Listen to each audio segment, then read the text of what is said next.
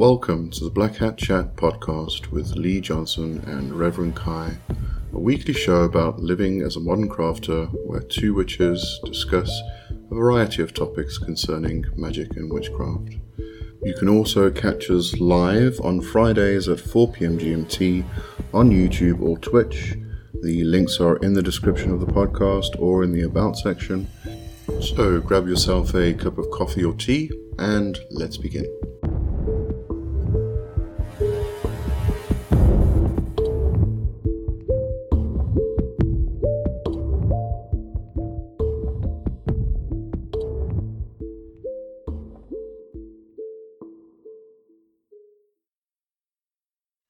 Thanks for joining us.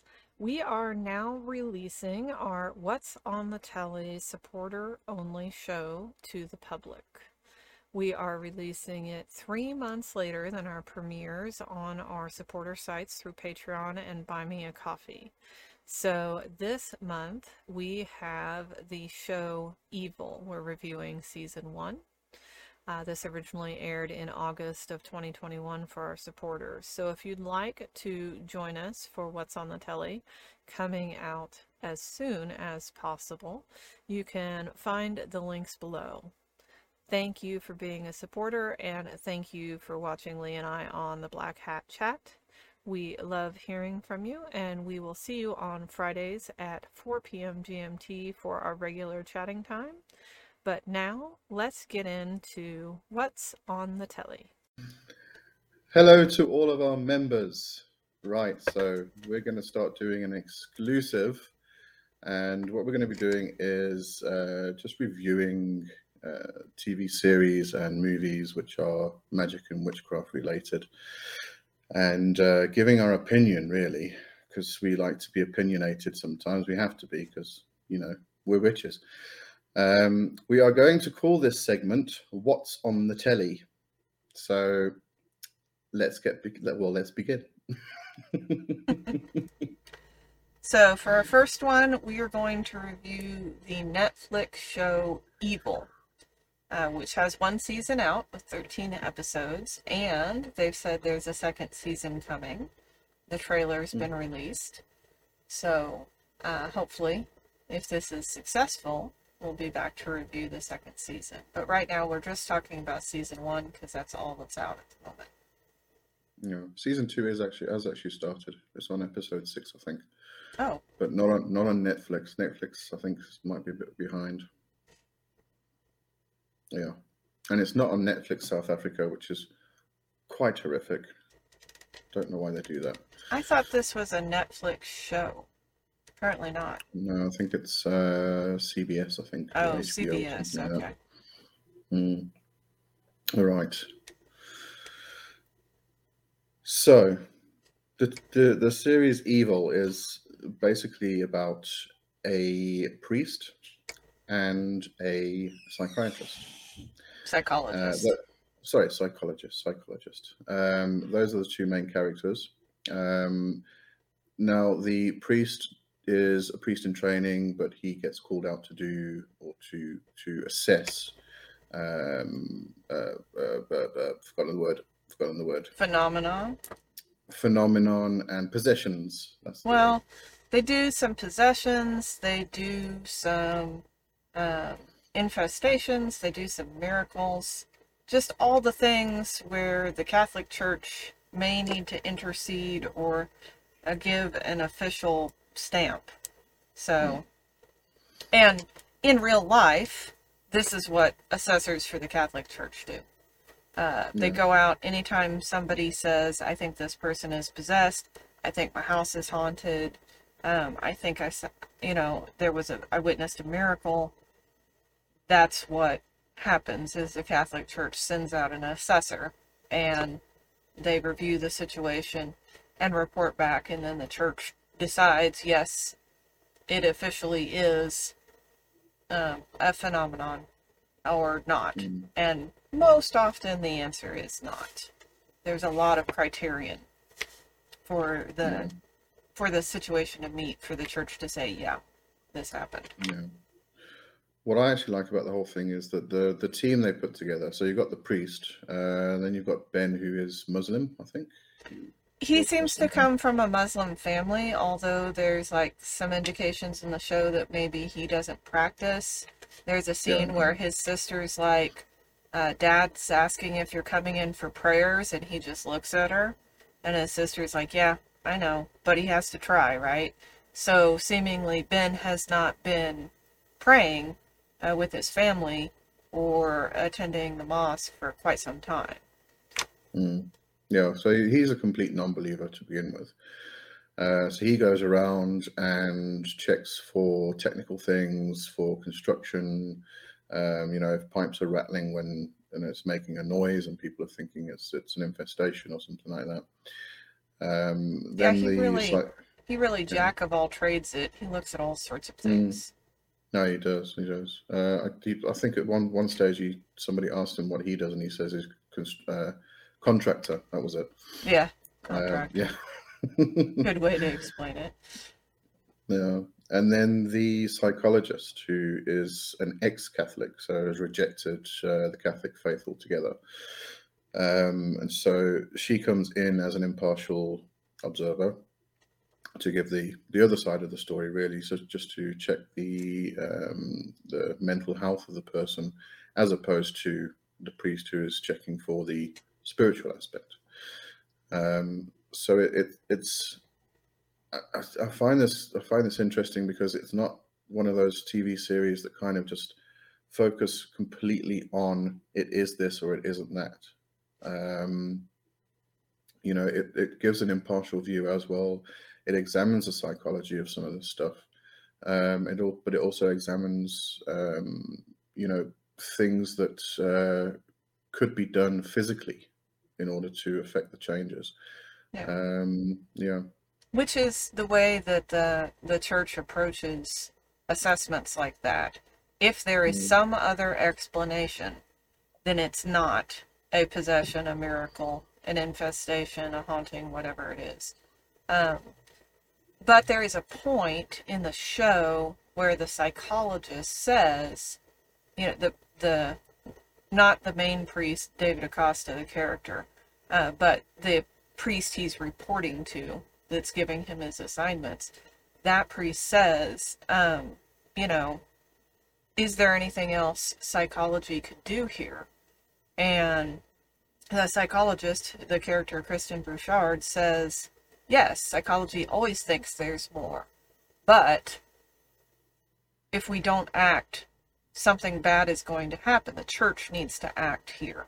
So Mm. she's she even says, you know, I don't really think this is the devil or a haunting or a possession or whatever, but you have the ability to act and the in this situation the parents have already exhausted a great deal of medical and psychological intervention and now want something else because they're at their wits end. Mm. So that's an interesting uh, point of view that the the psychologist is not just hardline. The church could never do anything. There's nothing helpful there, you know, kind of thing, which is a really interesting position for a character that is a lapsed Catholic Mm. you know, and there later in the show, her husband asks if she's becoming unlapsed, Yeah. which is a term I had to go look up because I was like, "What in the world?" Uh, I was like, "Oh, lapsed Catholic, unlapsed Catholic, going back." Uh, you know, do you believe again? You're acting as if you believe, and I think that's after he discovers a rosary in her house. Mm. Um, like, you know, why do you have this rosary? So, Yeah. Um, what I also like is, you know, when when you look at most of the films in the series that revolve around this topic, um, it's always the the Hollywood uh, showcase, um, and you know, there's there's some there's two or three points in the series where they talk about children being possessed and can they be possessed, and they say no because in order for a possession to happen, the demon has to be invited in, and a child can't do that, especially a fetus. Yeah, they talk about Um, consent. Um, Yeah, yeah, because there's a fetus, an unborn, uh, very, very close to being born, like within days. That's why there is a time pressure on it. That the Mm. fetus will be born. And the church says, ah, fetus can't invite them in, fetus can't consent, so it can't be a possession. yeah. And most other movies and series would just, you know, like Omen, for instance, with uh, Damon. Um, Yeah. Damien, sorry, Damien. Um, you know, it's a child who's possessed by the devil. Um, so it, it doesn't like tie in with all- with all the other Hollywood's uh, phenomena or Hollywood bullshit that goes around.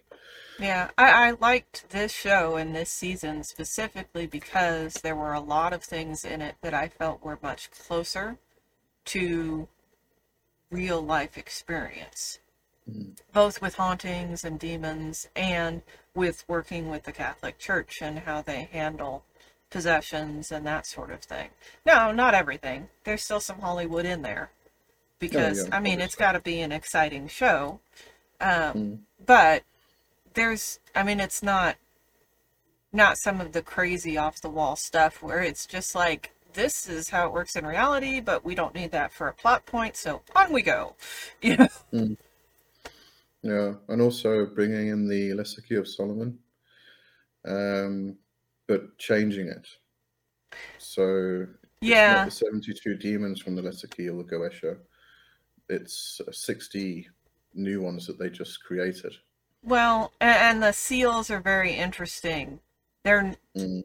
i didn't see any seals that i recognized in the brief shots they only focus on a couple of them when they're focusing in on specific demons and their seals um so i didn't like pause the show and go over they show you a whole map eventually where they discover Mhm. this uh, and by the way we should say this review is full of spoilers oh my word all the spoilers so if you Yeah, haven't seen the show I'm assuming people have seen the show before they watch this. yes We'll just put a big spoiler alert in the title. Right.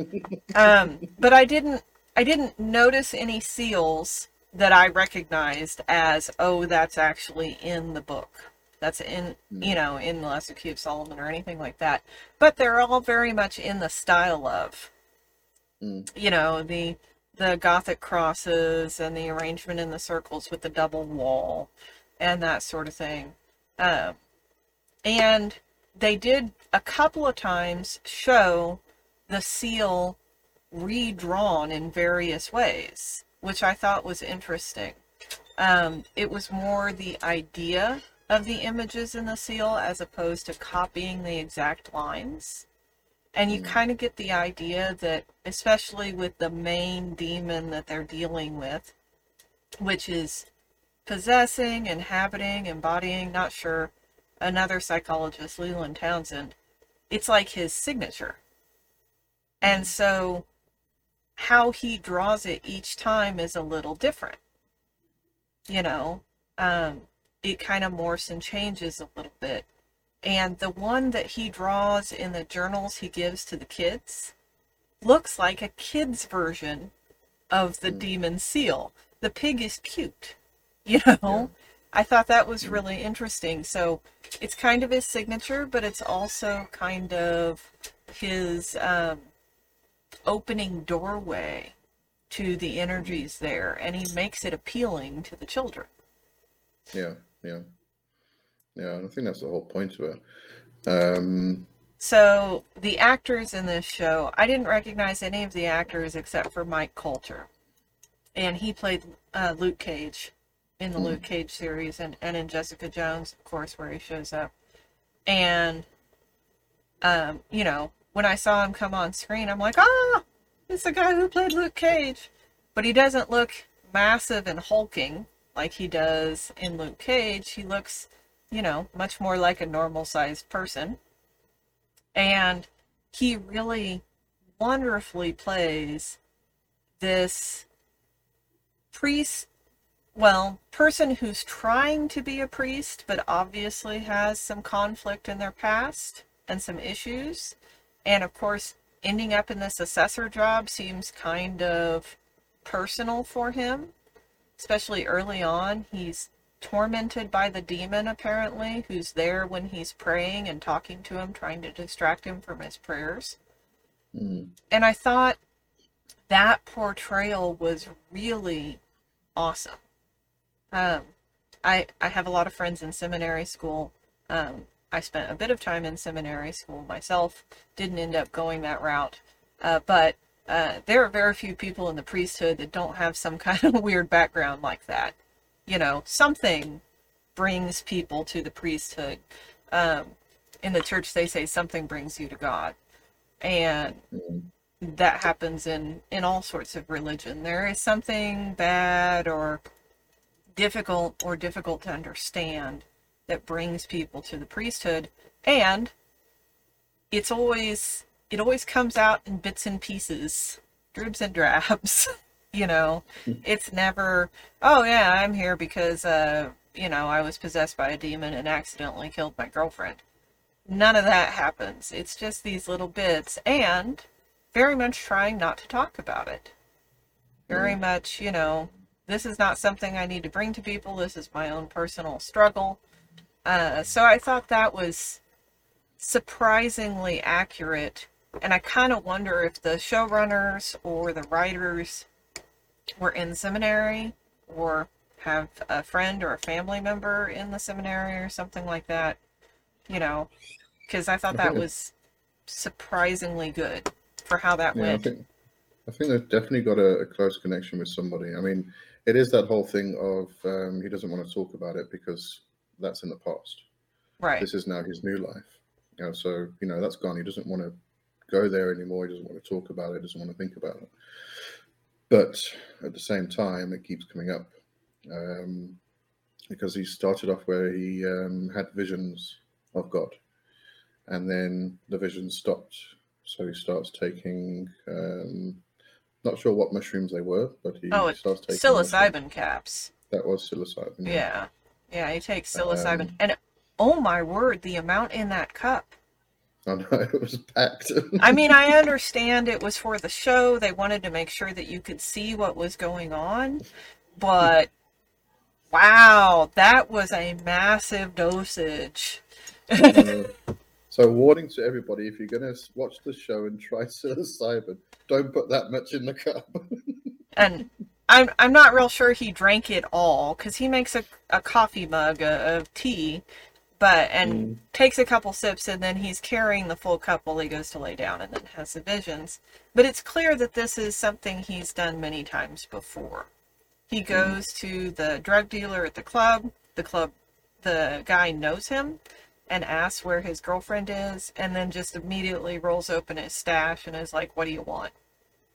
Mm. you know so this is not something new he's used this to see god. And when we meet uh, david acosta's father who lives on a Mm. commune and they regularly drink psychoactive wine and have these big parties so they can commune with divinity it's clear that like this is this is not new to his life. Maybe he grew up this way or maybe it's something that they both found later in life, but that's a normal function in his life of using that to commune with God. And notably, the people in the church that know he sees visions, which seems to be common knowledge because there are several other priests that talk about, you know, Acosta has visions. They don't admonish him for the drug use. So either they don't know oh, I don't think they do. or they don't care because his visions seem to be a good thing to the church. You know, What I was getting, what I was getting was his original vision um, was not uh, drug induced or anything like that. I think it was, it was some kind of natural phenomenon that happened to him. and then he's chasing it. Yeah, He's so kinda- trying to get that to get first back. experience back. Mm. Yeah, yeah. Um, and then it was also the uh, the ex girlfriend's or fiance's sister. Yes. So at Yeah. first, Acosta is talking about his friend, Julia. He doesn't refer to her as girlfriend. when uh, Kristen is asking about things, and he's like, you know, she's gone now. That's all he Mm. says. He, he's he doesn't say much about it. He doesn't, you know, intimate. And then when her sister comes, she's like, "Oh yeah, they were very very close. Uh, uh, they were engaged to be married because a couple of times David calls her my fiance." Mm. and so you know and they they mention that julia is the one that got them both involved with the church because now her sister is a lawyer for the church Mm. so yeah something happened there julia julia is who got them to that point to being Yeah. involved But it also, it's also the um, part where the sister actually seduces him. Mm, Um, yeah No, it, it just it brings out the reality of, of the situation. Um, you know, uh, nobody's perfect. People are going to make mistakes all the time, and it comes into play with with this series. I think quite a lot actually. Yeah, there's a lot of points where David Acosta, as um, an aspiring priest, struggles with attraction and sexuality and, and that sort of Mm. thing.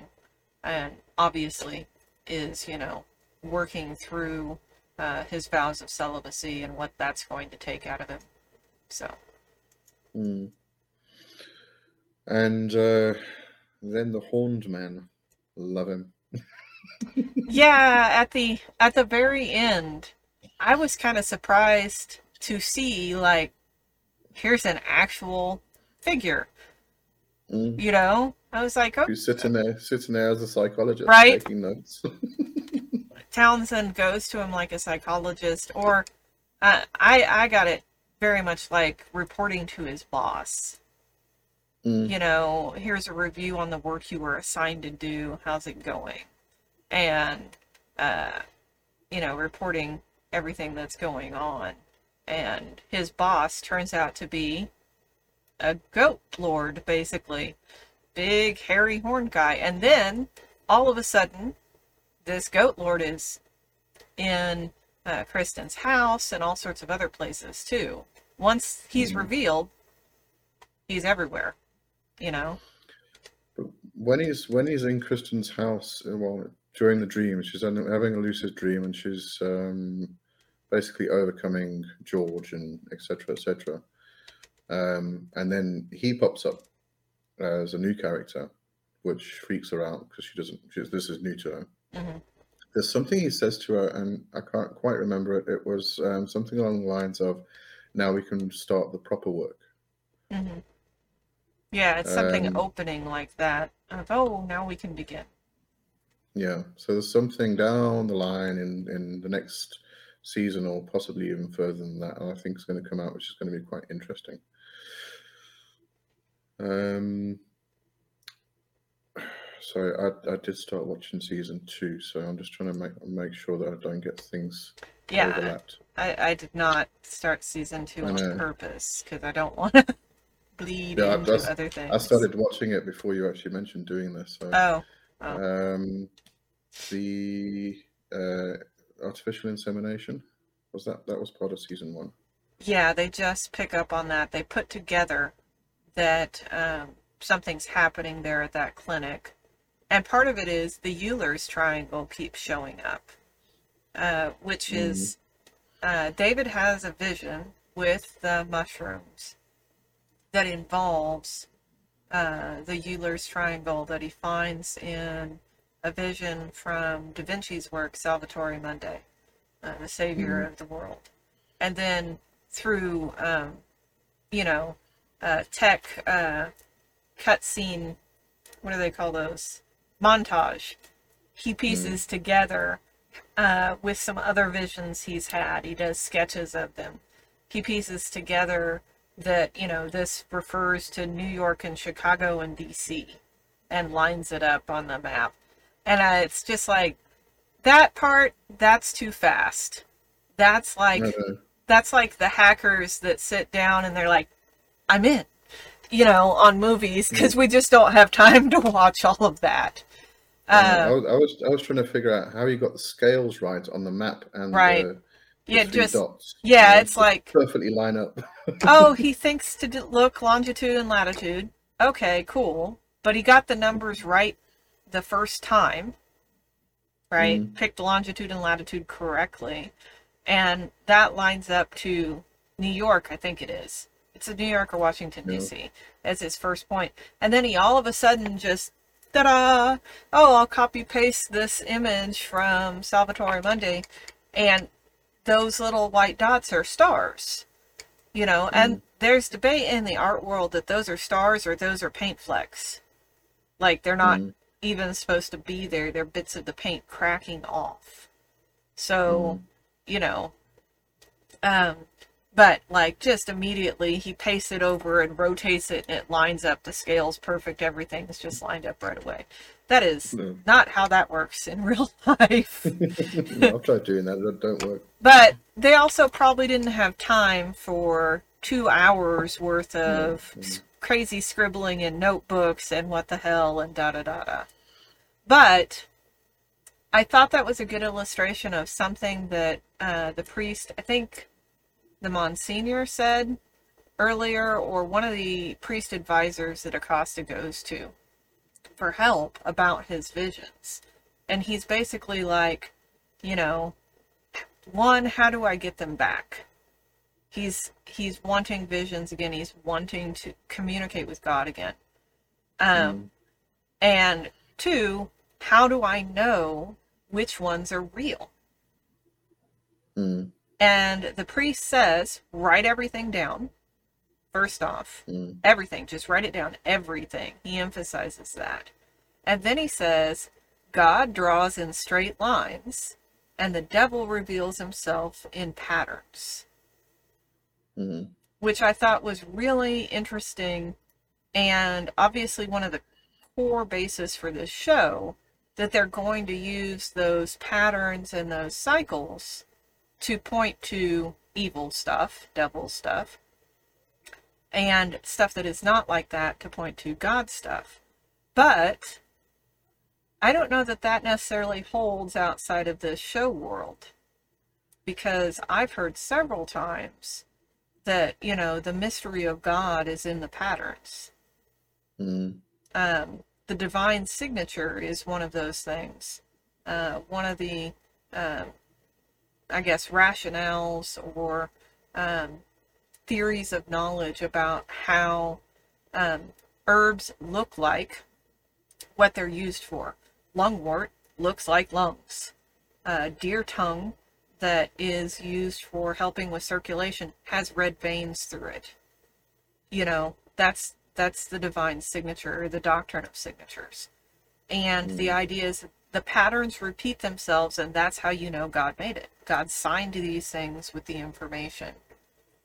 So, you know, that whole the devil is in patterns and, and God draws in straight lines, I don't think translates over into the real world. But it's an interesting uh, premise for the development of the show. How they keep seeing these patterns and they're finding things again and again. Especially David, because he's the one having the visions and kind of piecing all of these bits together as he goes. mm. Kristen seems to be pretty bad at it. yeah, for, for a psychologist, yeah.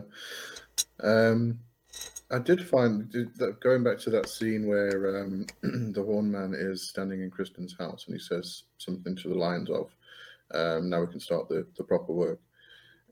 I, it felt to me almost like um, that character was not the evil, but it was also not the good. It was more of a balanced type of character Mm, but right in the beginning he's being portrayed as the the devil the or satan or you know the the leader of these demons mhm.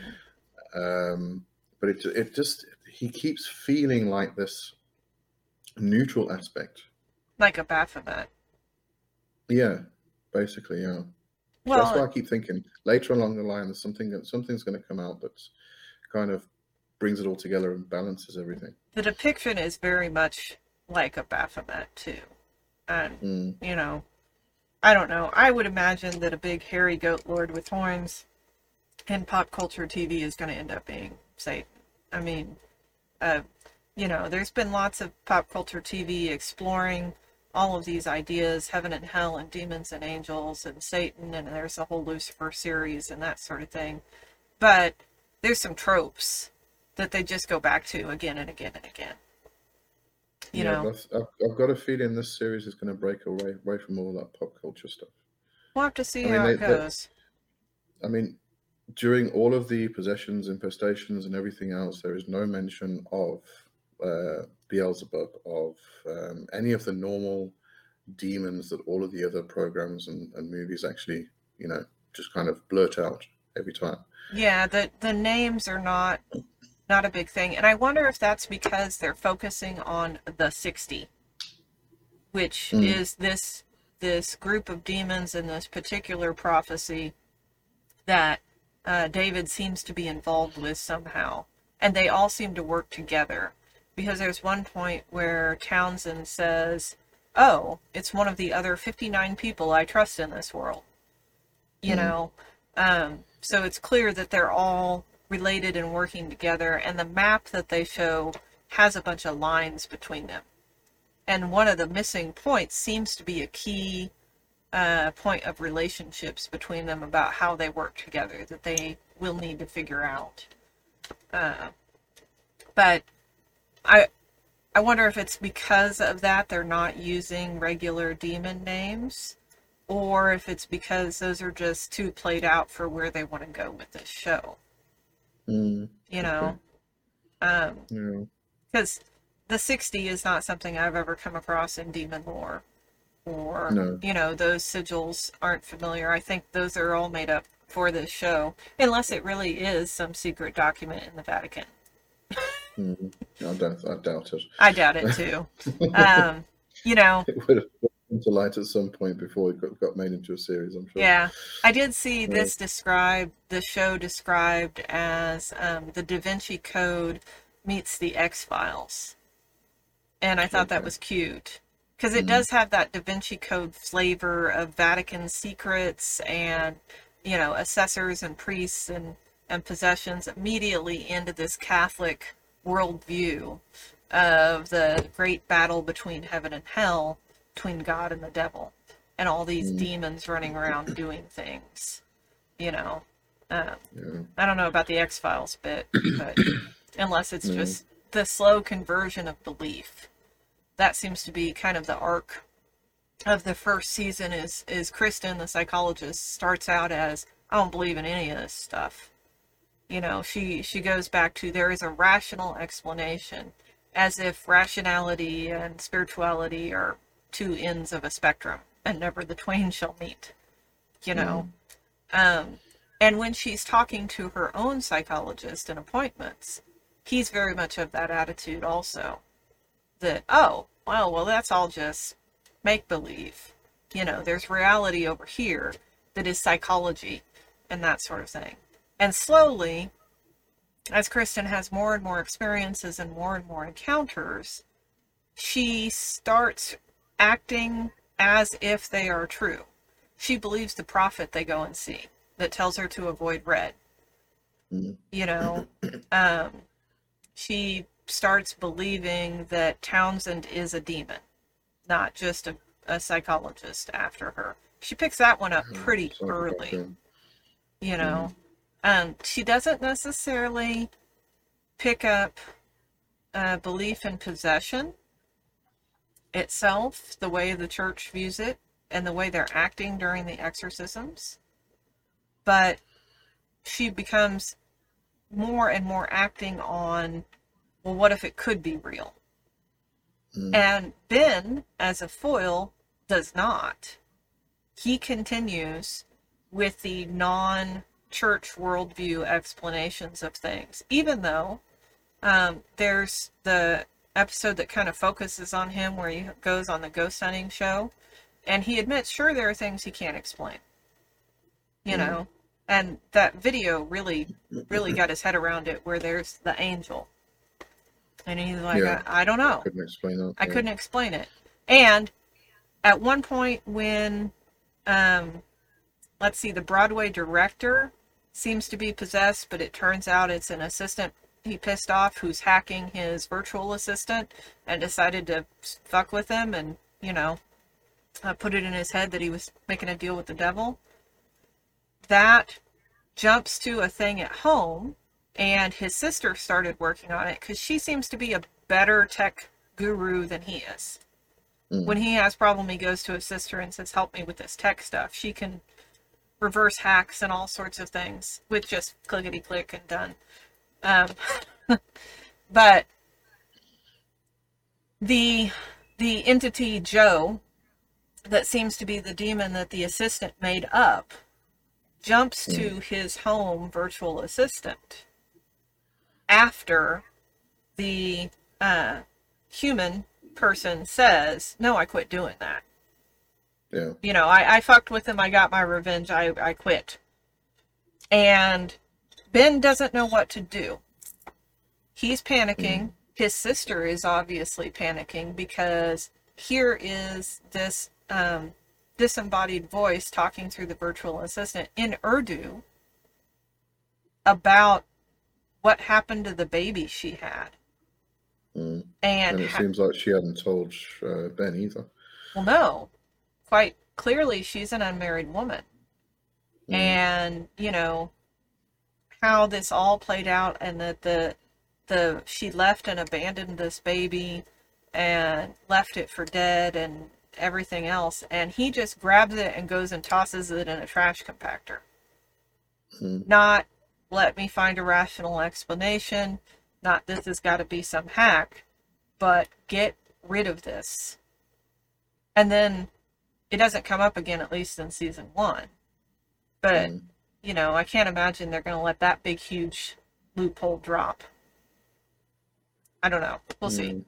I, am looking no, forward to seeing where a lot of these open-ended questions go.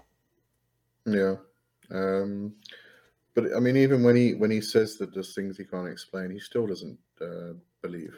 Um, no, he doesn't doubt that there is a some kind of technical explanation and physical explanation to it. He just hasn't found it yet. Yeah, and he just. That's, that's his take. Yeah. There's got to be something. I just don't know what it is, but someone does. You know, mm. there's an explanation out there. But really when when that scene when he goes to toss the virtual assistant in the trash compactor you see fear and panic on his face yeah like oh my god i don't know what to do and then he tosses it in the trash compactor everything ends you know it gets crushed and you can watch him be like, well, what the fuck did I just do? Now I can't mm. solve it. Mm. You know? But, a bit of doubt might have also crept in there. Yeah. So I thought I, I thought that was really an interesting scene and hella kudos to the actors. Um, let's mm. see, that's Asif Mandvi, who plays Ben Shakir. Uh, the three leads in this show, I think, they're doing wonderful. And I went yeah. and looked, and they have like a different director for nearly every episode. So it's these actors who are doing an amazing job with it, really mm-hmm. registering these emotions and the complexity that goes on and the seemingly irrational actions that a lot of people take in these situations where I don't believe, I don't believe, but what if? And, you know, because it's the only explanation that's offered. So we seize upon it as well, just in case. Yeah. I'd actually love to read one of the scripts and see how they actually write mm. um, the four girls. Yeah, the the, the four kids, girls are great. They're because they just they just like come in and it's just all of them talking at the same time. I mean, how do you write a script like that? They're just a force of chaos. yeah. No, I well, every once in a while, some lines emerge above the babble, you know, mm. that you can pick up. But the the little girls are amazing, and they they play it really well, too, mm. about how involved but also not involved their mom is. And of course, for the good chunk of the series, their dad is away on Mount Everest uh, doing tours. So he's not there at first and they kind of make fun of that. There's a lot of points where they make fun of these tropes, these horror Mm. story tropes. Um, and they they're watching a horror movie. Mom is watching a horror movie with the girls, and she's like, "Where's the mom?" And they're like, "Oh, she's dead. She died in a car crash." And she's like, "Of course she's dead. Hollywood hates moms." Hmm. But you know, so many horror stories are set up with a single parent because they're not around all the time. You know they have to work and be home and so on and so forth. So there's an opportunity for the horror story to unfold the evil to invade whatever it is. And they directly poke fun at that in the show but they use it anyways. Yeah. you know because townsend starts dating their grandma who is their regular babysitter. Uh, their grandma is rather uninvolved in the babysitting process she's off doing other things she's not paying attention she's just kind of like, oh, whatever you're doing, you know, and especially where they run off on Halloween night uh, with the demonic little girl, I guess. I'm not sure what to call it. Not Brenda. Yeah, I don't know who she. I don't know what happened to her or where she came from or who. That's just a complete mystery as well. Yeah. Because then she she clears off and she's walking down the street, scares some kid and laughs away down the street, and that's it. She's gone. I mean, where, Yeah, that's it. That was the only. where'd she come from? Where'd she go? You know? only bit of that. But I thought that was really clever. Um, definitely some Alfred Hitchcock kind of nods of we never see her face. Mm, even though she's talking about having a horribly burned face and you think she's going to lift the mask and we're going to see this crazy gory thing but the cuts are such that we never see it. And you know the monster you don't see is scarier than the one you do. Mm, and i thought at first in the show we weren't going to see george. Her yeah. succubus, incubus, uh, nightmare demon. You know, but he gets seen in in full glory, very detailed and everything else, and then they explain that away by oh he was in a uh, the horror show they were watching with the missing mom, so that's where they Mhm. saw it.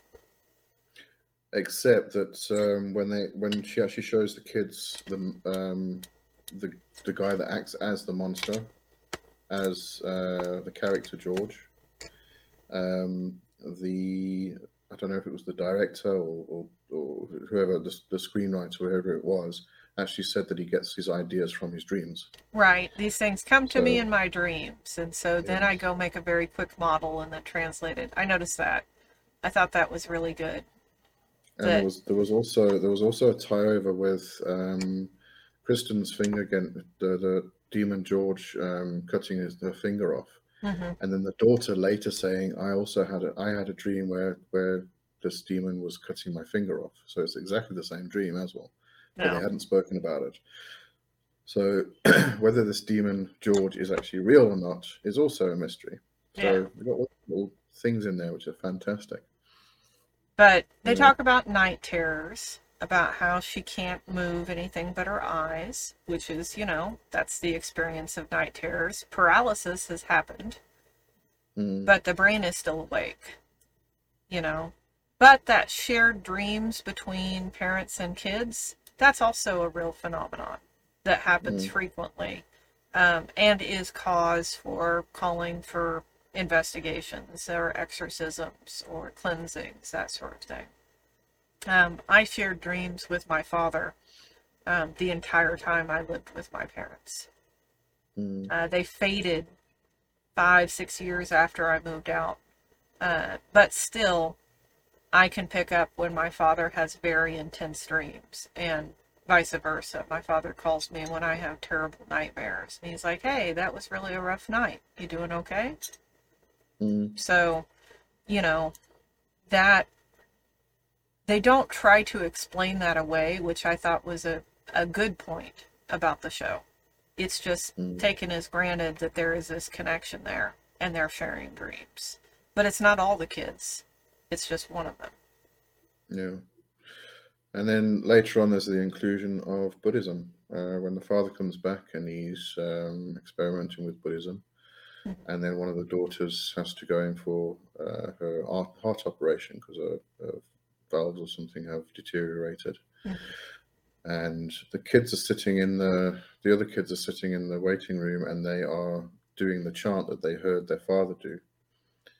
And the doctor comes along and says he can't explain it, but it was like a miracle cure.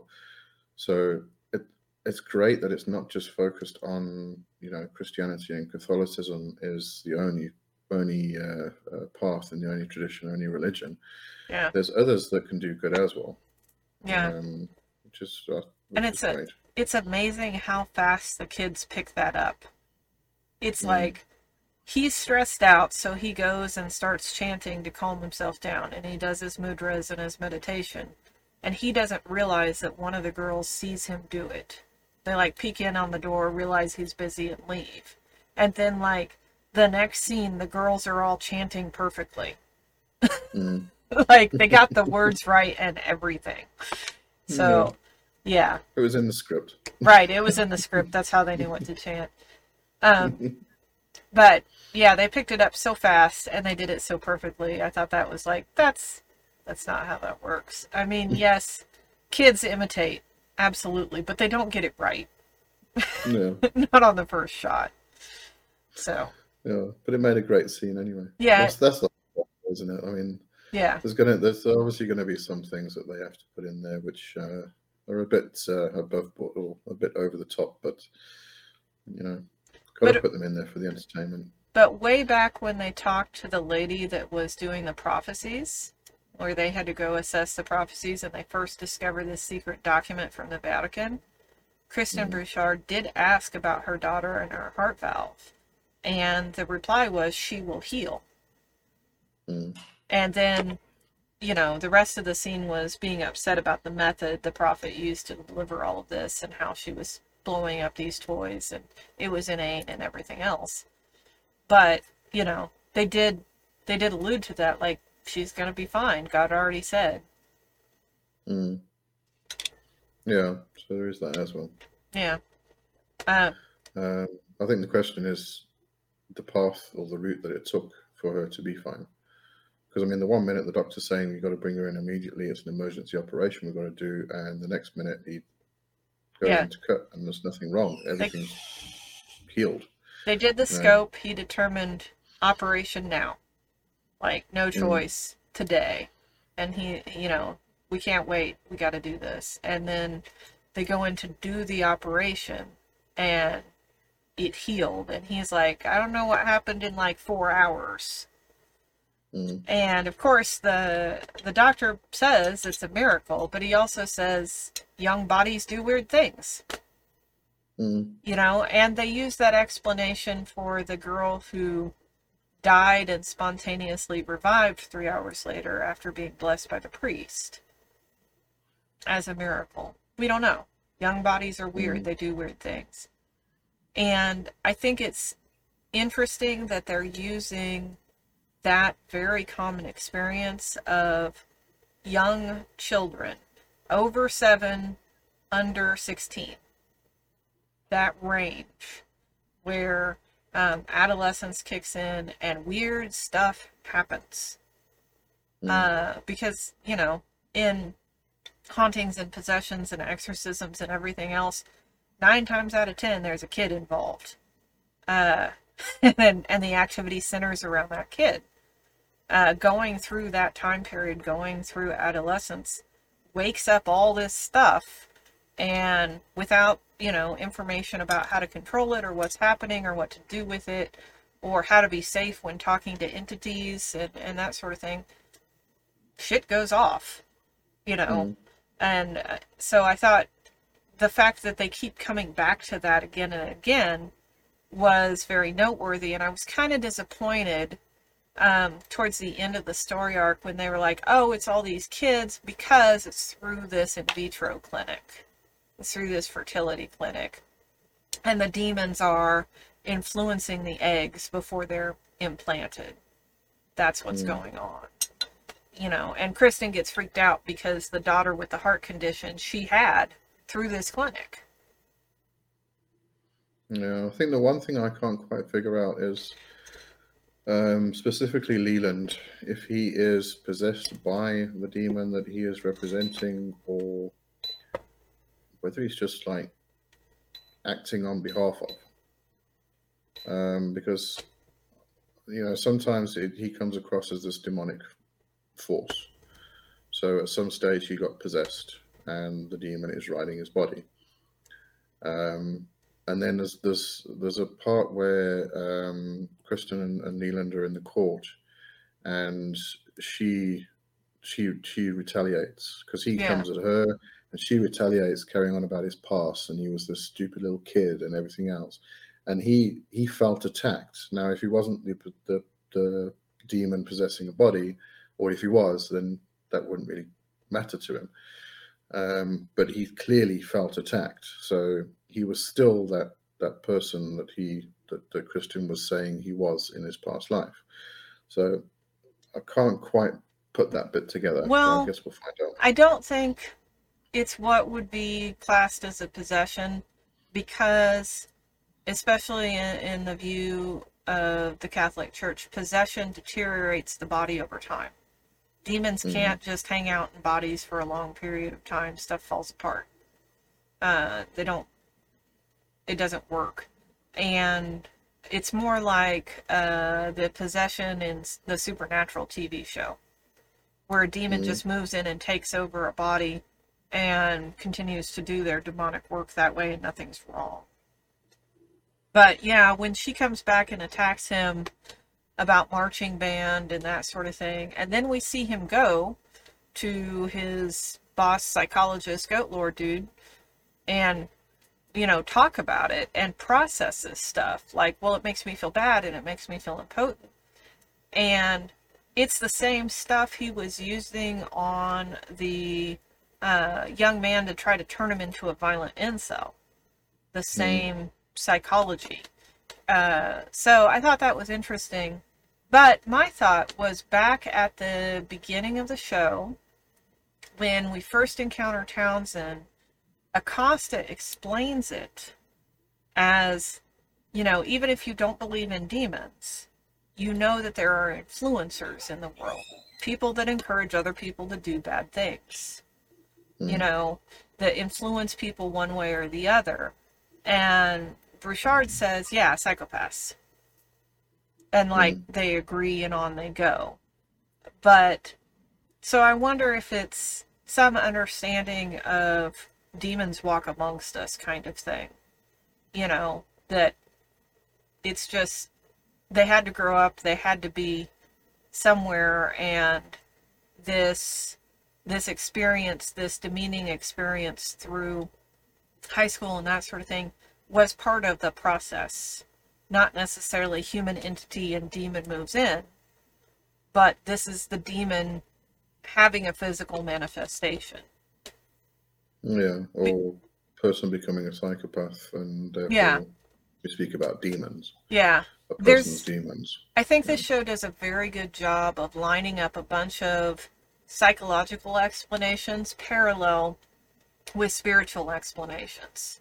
Mm. These are the steps that a person becomes a psychopath. Well, these are the steps that we figure out they're a demon.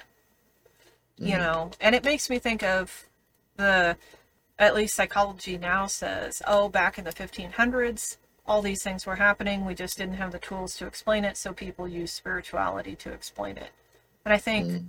um, Dr. Boggs, the psychologist that Bouchard sees, he even uses that kind of rationale one time when he talks about his cultural trip to Bali, you know, and and how it's it's an explanation for this phenomenon that is repeatedly occurring. So we see these Mm. parallels happen. But there's also the interesting thing when Townsend and Bouchard have that confrontation outside the court and she records him Yeah, because she records the conversation and the things he says that are innocuous get recorded. But the things he said that are obviously like his demonic plan being revealed you know where he talks about why he's sending this young child to prison so he can become who he needs to be. Those don't get Mhm. recorded. And ben Yeah. is like oh they used a jammer. Let me unscramble the signal. He ultimately can't and they end up deep faking it in the court to save this kid. But that story of this influence will lead him down this path to become who he is meant to be. Mm. It makes me think of Townsend's story that he went through this path to become who he is meant to be, Yeah, to become this did it for him. influencer. Mm. But then, as, as you say, I mean, there's the parts of his conversation on the recording are are scratched, um, like you can't hear them. But right at the beginning of the recording, when he says something like "Hello, how are you?" type thing, Right. that's there. So there's obviously not some kind of technical problem there. It's not a blocker or anything, because otherwise the whole conversation would have been blocked out. Right. And and Ben works on it to uncover what was said and he can't. Mm. you know so because it's a pressing time issue they come up with another solution but i thought that was an interesting way to look at the machinations of the demons and their use of prisons and courts and everything else you can't present their crap as evidence in court because they've taken precautions against the technology Mm. you know, which is something that comes up a lot in assessments and exorcisms and stuff like that.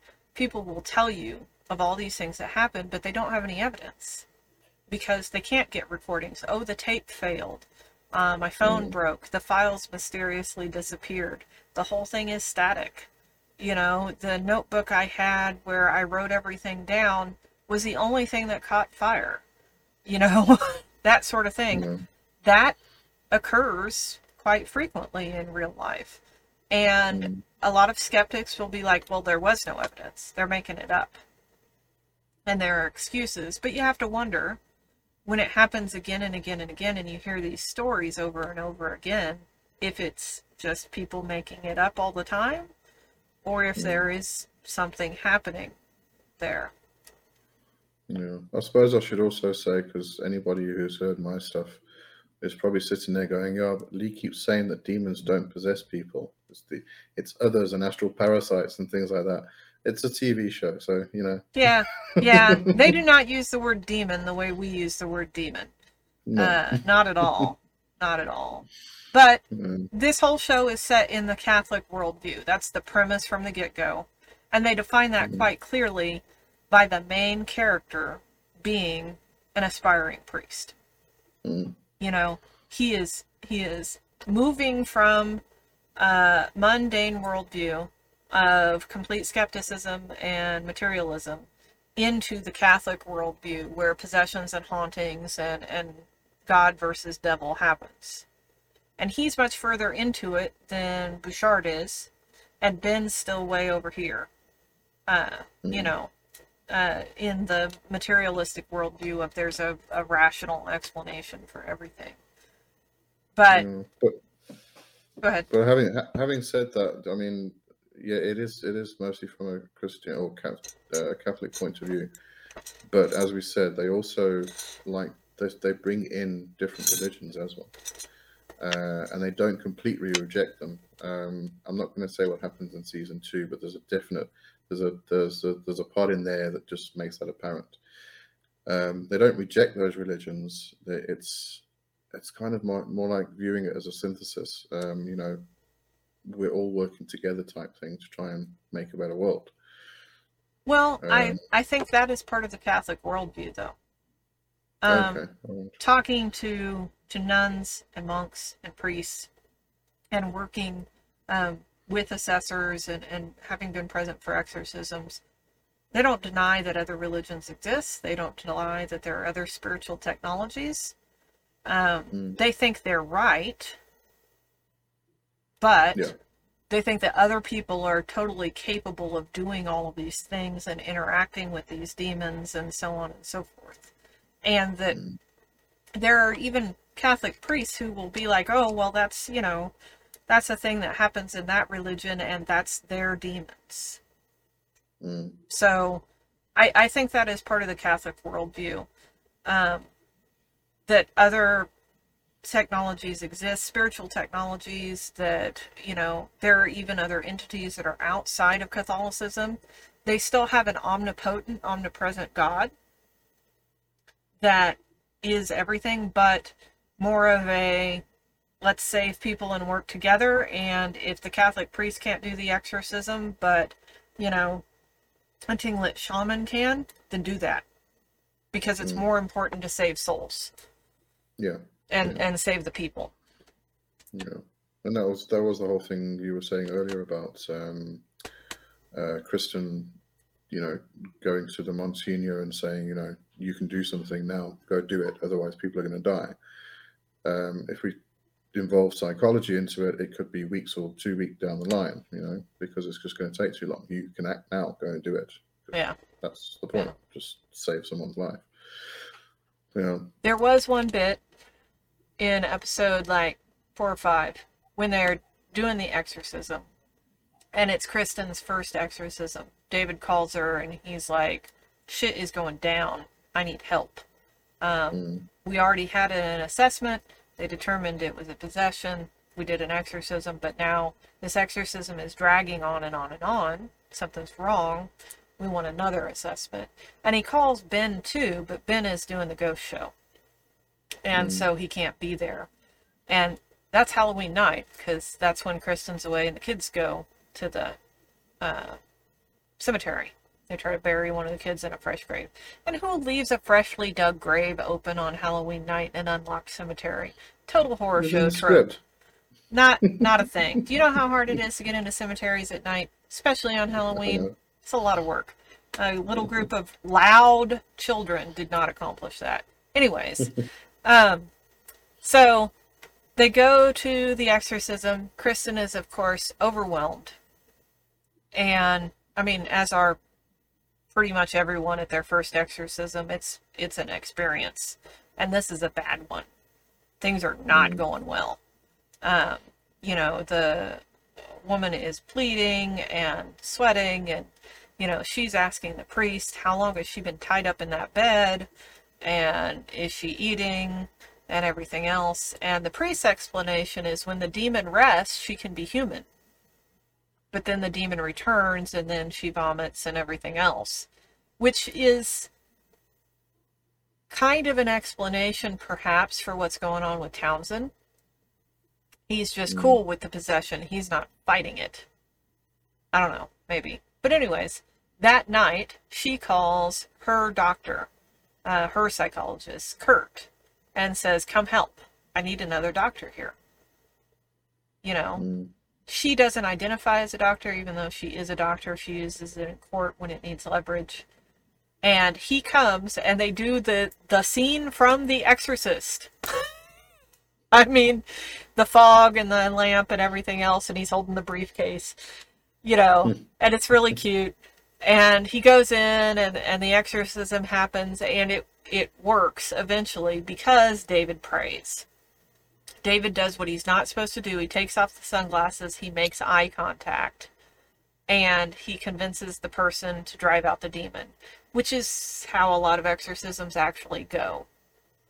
Mm. Um, you see a lot of exorcisms where the priest is all, you know, I compel you in the name of Jesus Christ our Lord, so on and so forth, and it's like the priest battling the demon and their wills. But in at least the exorcisms I've been involved in that involve the church and many others that don't, it's not those two wills that are in conflict. It's the person who is possessed and the entity possessing them, and you have to build that person back up strong enough that they can finally win, which is hard to do Mm. after a long possession. But anyways, they finally win. The woman drives out the demon. They get back. And David walks out and he stands by that same street lamp. And we watch the fog move away and then the street lamp break and catch on fire. Mm. So, like, it's an old gas lamp, which is weird because this is clearly modern day. There are fertility clinics, right? And computers and hacking virtual assistants. But this is a gas lamp that caught on fire. There are flames coming out the side of the, the lamp. Mm. And he looks at that, and something comes over him. I can't quite tell what he's supposed to be conveying. Like, is it doubt? Is it relief? Whatever. But that's the exorcism that they come back and try to sue the church for. Yeah. And they say, oh, it turns out she wasn't possessed.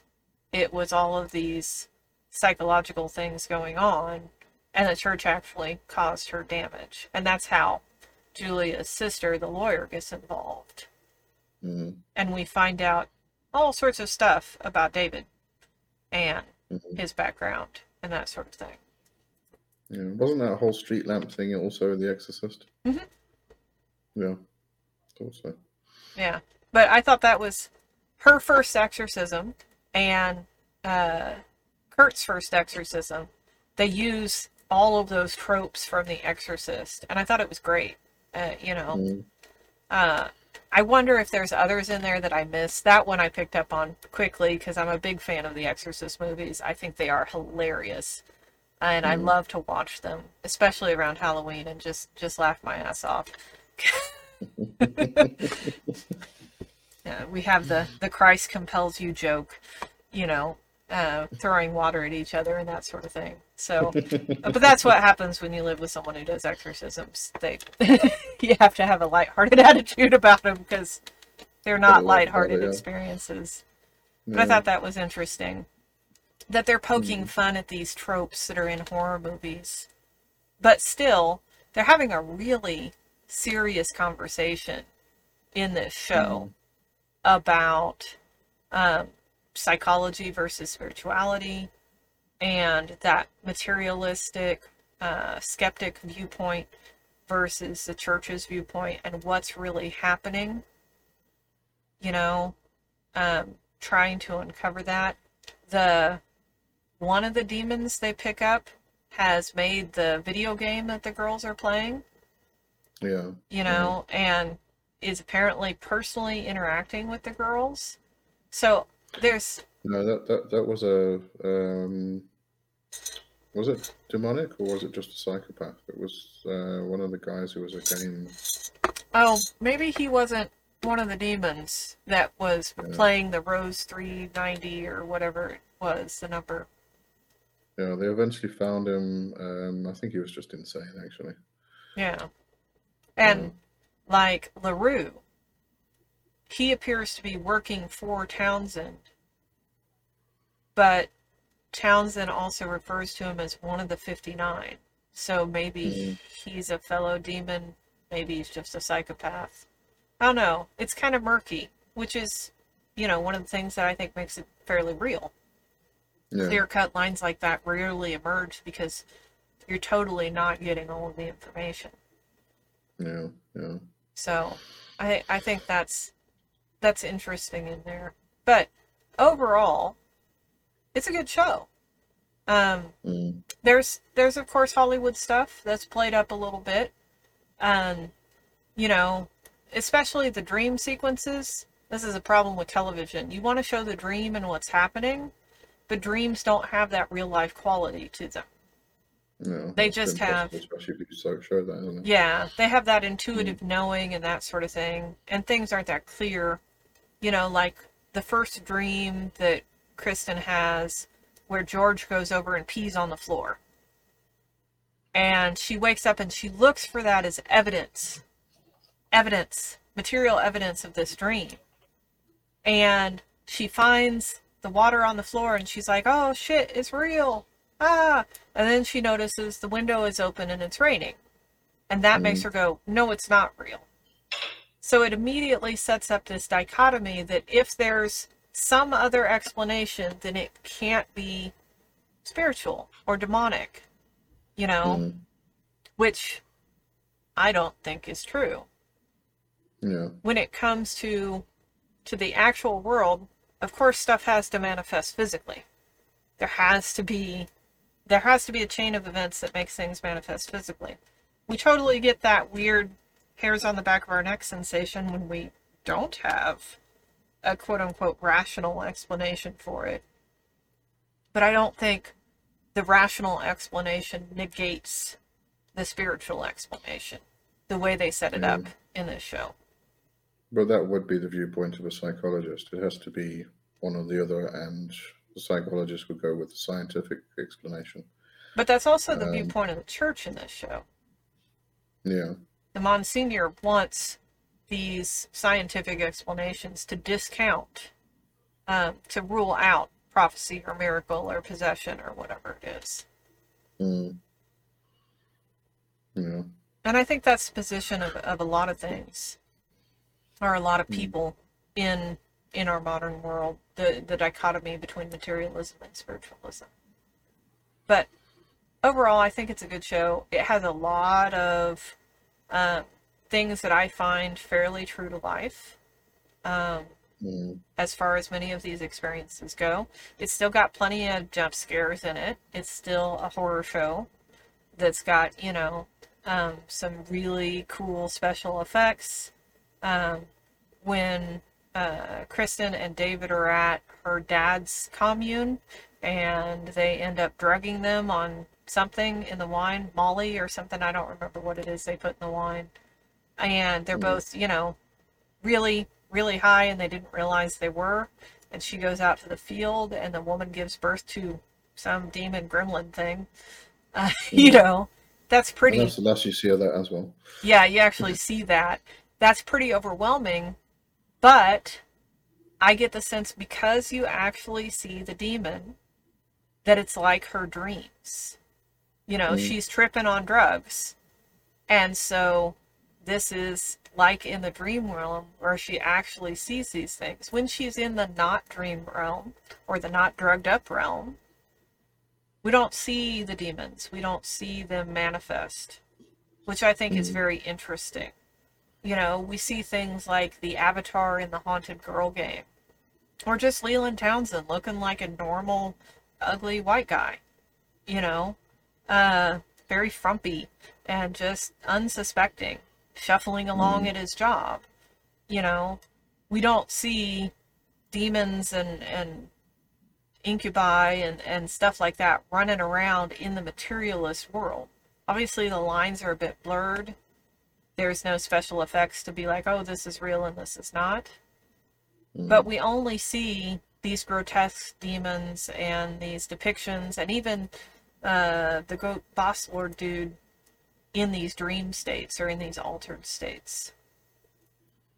Except with Leland at the end. Can't quite figure out if that's a dream state or not. Well, that's not something that any of the three main characters are seeing Kristen, David, or Hmm. Ben. That's not their experience. So that's like Townsend experience, and he's already a demon. So that Mhm. could be his dreams and him communing with his guiding power kind of thing Mm. or you know but even like when david is praying and leland is there we don't see him as a grotesque figure Yeah. it's not an altered state and we get the sense that leland maybe isn't there he's just in david's head but how do you Mm. depict that on the screen you know there are Yeah, limits to the yeah. medium of course Mm. And then, oh, there's that one bit when David is is tripping on drugs. He's in his room at the seminary, and Kristen comes by. She wants to talk to him. She can't get a hold of him because, of course, he's turned off his phone. He's decided to go on a trip, and she comes in, tries to talk to him, and is like, "Oh, you're you're fucked up. I'll leave." you know, um, something's wrong. She didn't really address Mhm. it, but she's like, "I got to get out of here. This is not. I can't have this conversation." And then he turns around, and there's this shadowy little figure in his chair, in his room. And he just goes, that. Who are you? And that's the end of the episode. And we never see that shadowy little figure again. And Yeah, it's it's that, it's posed and up like this, but we don't see any face. And I thought that was really cute because I've seen little shadowy figures like that posed and up Mm. like that in the corner rooms and shit. But I thought, wow, the demon got into the church because he lives in a church. It should be blessed ground, right? Should be sanctuary. But Mm. He's in that altered state and he's seeing weird things and and he's not scared by it he Mm. doesn't freak out he's just like ah who are you you know hey bet you at the party what's your name You're pretty cool. Yeah.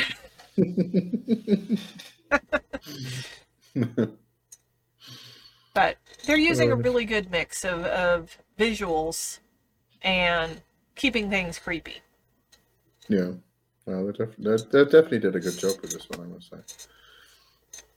Yeah.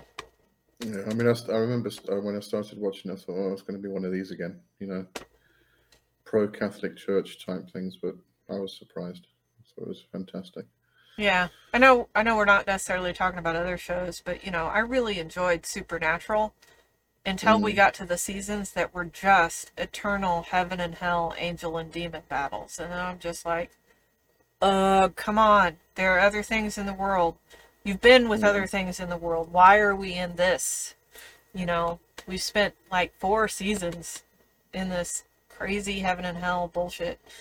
You know, Yeah. Did, did you watch that right to the end? yeah. And it was just, just a stupid ending. Yeah. Yeah. Well, I suppose there was, suppose there was no other way of ending that. after so, 17 seasons, I feel for him. It's a lot of material to come up with and keep that know. that story arc fresh. But we'll have to do one of these on Supernatural. Just the whole Yeah. the whole thing would be good because there's a lot of cool stuff in that. Uh, that when I watched it as someone who, you know, does cleansing and, and deals with hauntings and exorcisms and and that sort of thing, I went, oh, that's real. Oh Mhm. wait, that's not. You know.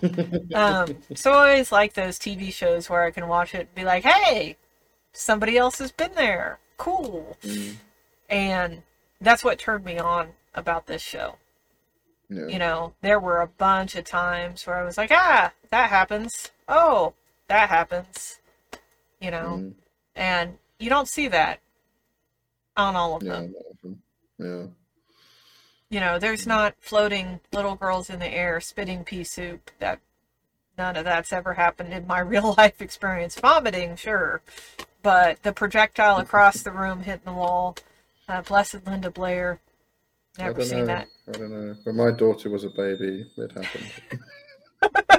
But it wasn't She in the was a- middle of an exorcism. I mean, if they if they had projectile vomiting at Olympic Games, so she would have entered.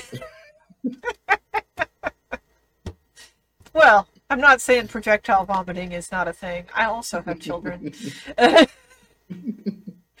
Definitely has happened, but that's not a common thing in, in exorcisms because the person, by the time you get to a point of an exorcism, the person is weak. yeah. Very, No, very weak. Either, so they've got nothing to actually vomit. Yeah. They're usually mm. very dehydrated. They usually haven't been eating. You know, it, it's not a state of a healthy body uh, by the Mm. time you get to that point. Mm. All right. Well, should we wrap it up? I think we've I think we've exhausted the evil season one. Yep. Or sorry, not the evil, just evil season one. Um, and anybody who's watching this, please leave us comments. And uh, if you want to know about anything else, just uh, you know, let us know in the comments. Let us know what you thought about this because this is the first one we're doing. So if you want to, if, if you've got any suggestions that we can improve, that would be fantastic. And until next time, this was What's on the Telly.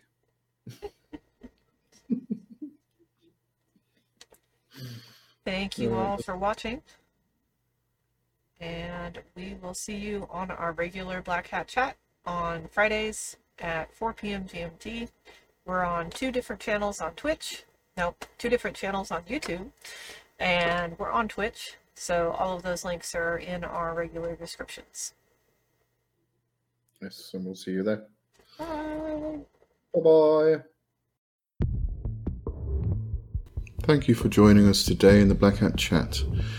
Have a look in the description of this podcast or in the About section for all of our links and tune in next week for another exciting chat.